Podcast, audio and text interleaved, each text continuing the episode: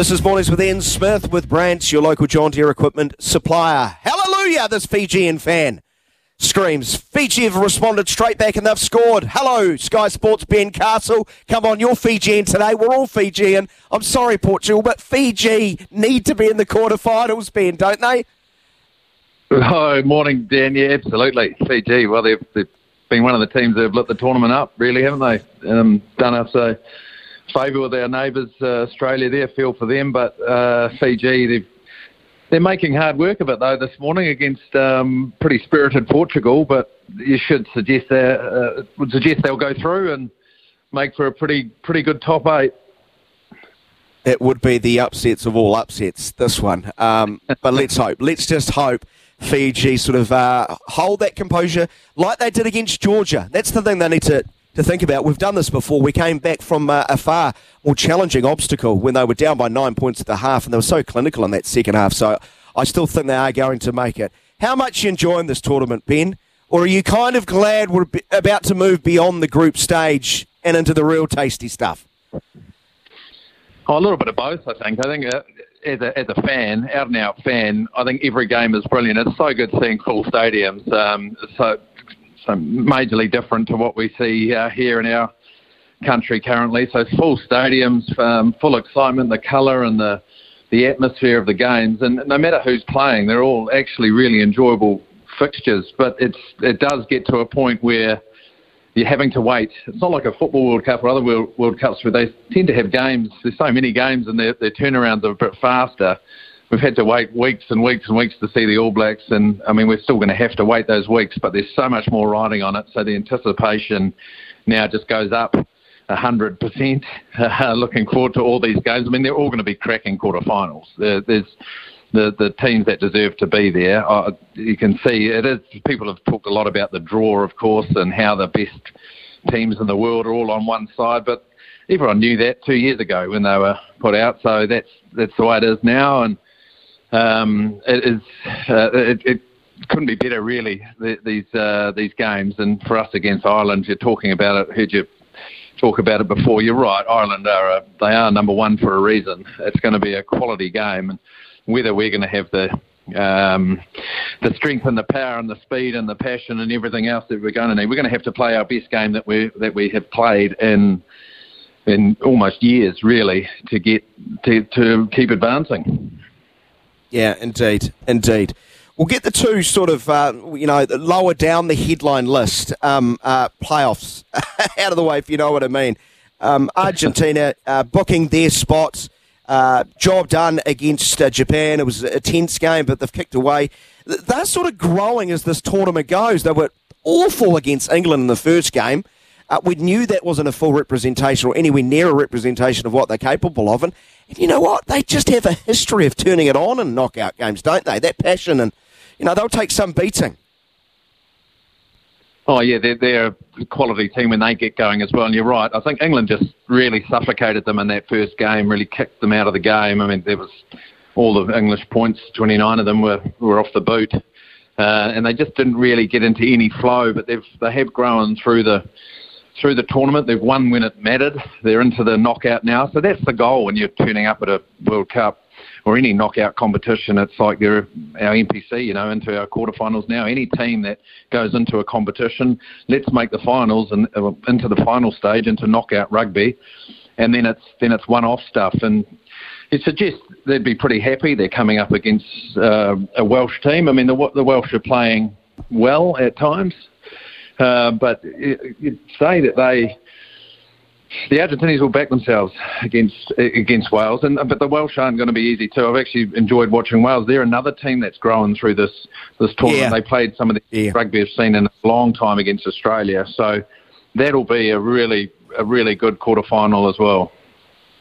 Sky Sports commentator uh, Ben Castle is with us. Portugal have just scored, Ben.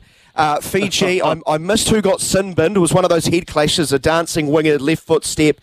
Um, and then there was a clash of heads, um, sort of forehead into the chin. So it's yellow card being looked at as red. Fiji are down to 14 from the ensuing penalty. They've kicked it into the corner, rolling ball, and Ricardo Ball has scored for Portugal. Ricardo Ball has scored for Portugal. He is absolutely your doppelganger, Ricardo. Ricardo Ball wow. has scored. Uh, so Portugal lead. Wow, indeed, Ben. Wow, indeed. So give us uh, so, so uh, the, the, permutations. The permutations for a Portugal win, if that happened, what are we looking at? Well, Fiji only need one point, Ben. They need one point yeah. against Portugal to claim second place because um, the tiebreaker is head to head. Who beat who? Fiji beat Australia, yeah. so they hold the tiebreaker. Fiji need to get nothing from this game. Um, so no bonus points for tries. Can't you know need to finish beyond seven. So there, there's still a long way to go, but um, it, it's now a possibility, isn't it? It's a it's now a possibility. They trail by seven with 28 minutes to go. All right, South Africa, France. Ben, seriously, how are, you gonna, how are we going to how are we going to tip that one? How on earth are we going to tip South Africa, the defending champs, up against the host France? Oh, you'd almost you'd almost want this game to go on for five hours just to see who who was standing at the end. It'd just be such a um, it'll be one of the one of the greats again. That's the beauty of these World Cups and it, the, the, the hosts and this is the atmosphere behind them. And I think that you're seeing these crowds and just reflecting on that Irish win against Scotland and how that zombie sound that uh, comes out around the ground. So when you flip that support that they managed to drum up for their team, being the home team, it's not going to be a 16th man the crowd. I think it will be the there'll be another eight or nine or ten. It'll feel like they're they're playing with a, South Africa are playing against a hundred French French players. So that will that will definitely spark the French on, but you know, I'm going to pick. I'm going to say the way South Africa are going. I think there's just something about them as well. I think the South Africans are going to be too tough for the French.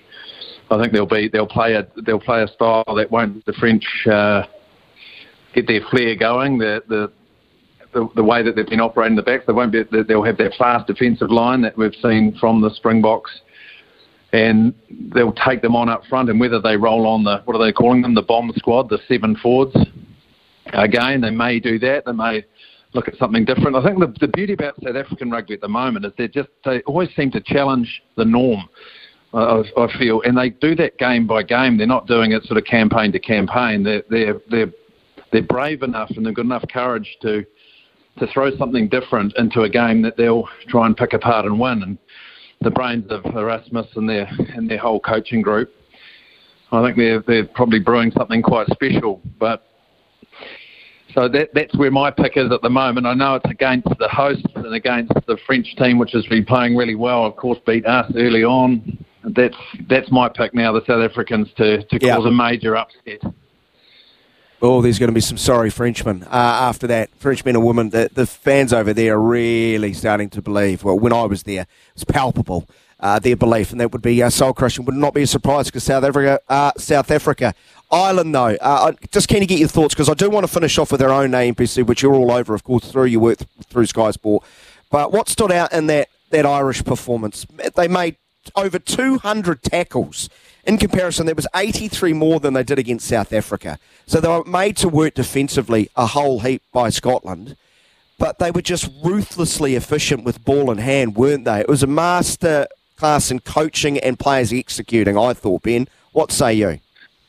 Yeah, I think you've summed it up um, perfectly there. The efficiency of the ball that they do have and when they have the ball. So in, in these big games, they, there may only be half a dozen opportunities, and they took them all. And that's the that's the difference in this Irish team, and why why they are the world champs and why they have won.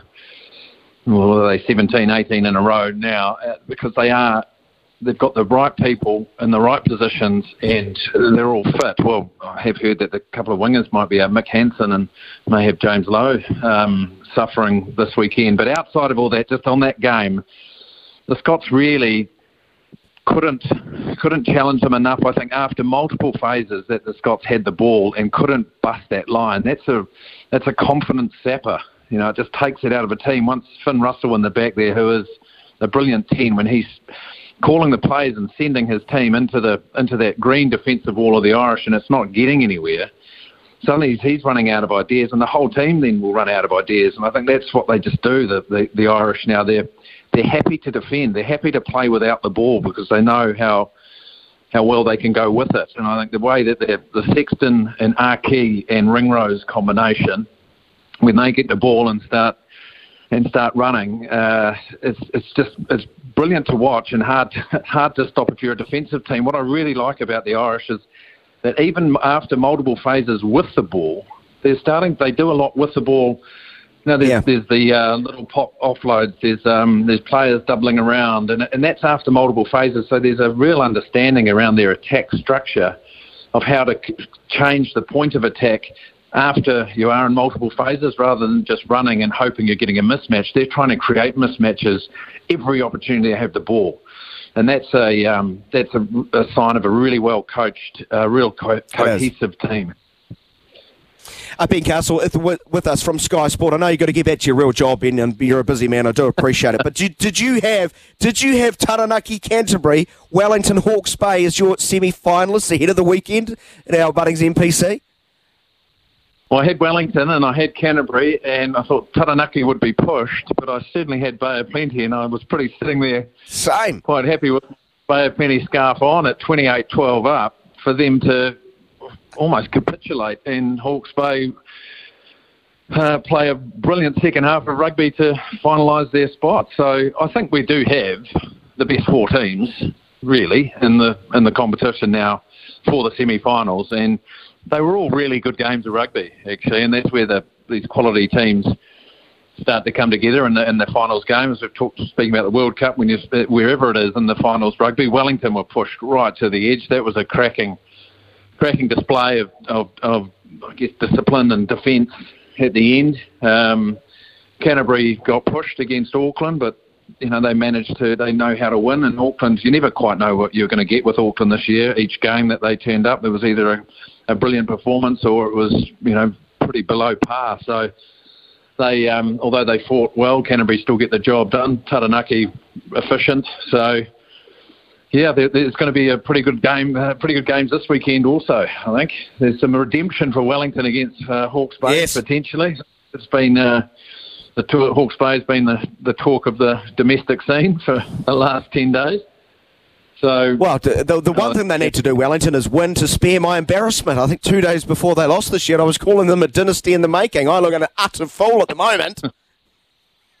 yeah, well, that's right. I mean, they, they were, you know, a clean sheet season and 19 games in a row for then for it to all become unstuck. And they, they, they lost the shield, and it's interesting how teams respond after they, they lose a shield. And it's always the, probably one of the toughest, but they probably lost it. If they were going to lose it, Wellington, they lost it at the best possible time. If they'd lost it mid season, it would have been yeah. interesting to see how they respond in the games going forward. But they lost it at the end, and then the next match was obviously a knockout. So you're playing for something else there, and there's plenty of motivation.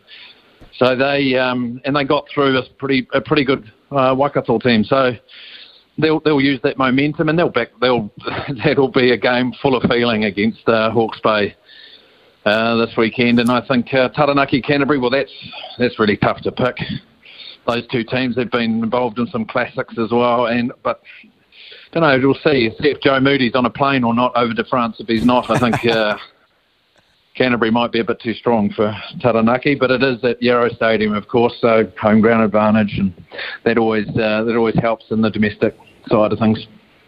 Ben, appreciate your time. Always learn so much when we chat, mate. Thank you, thank you, thank you. Go uh, push some meetings for the next half an hour. Push some meetings back to after 10 o'clock. It's Portugal 17 10, 20 minutes to go, Ben. You've got to watch it. Appreciate oh, your time. I'll get back in front of the in front of the box. Thanks for uh, thanks for the chat, Dan. Enjoy your day.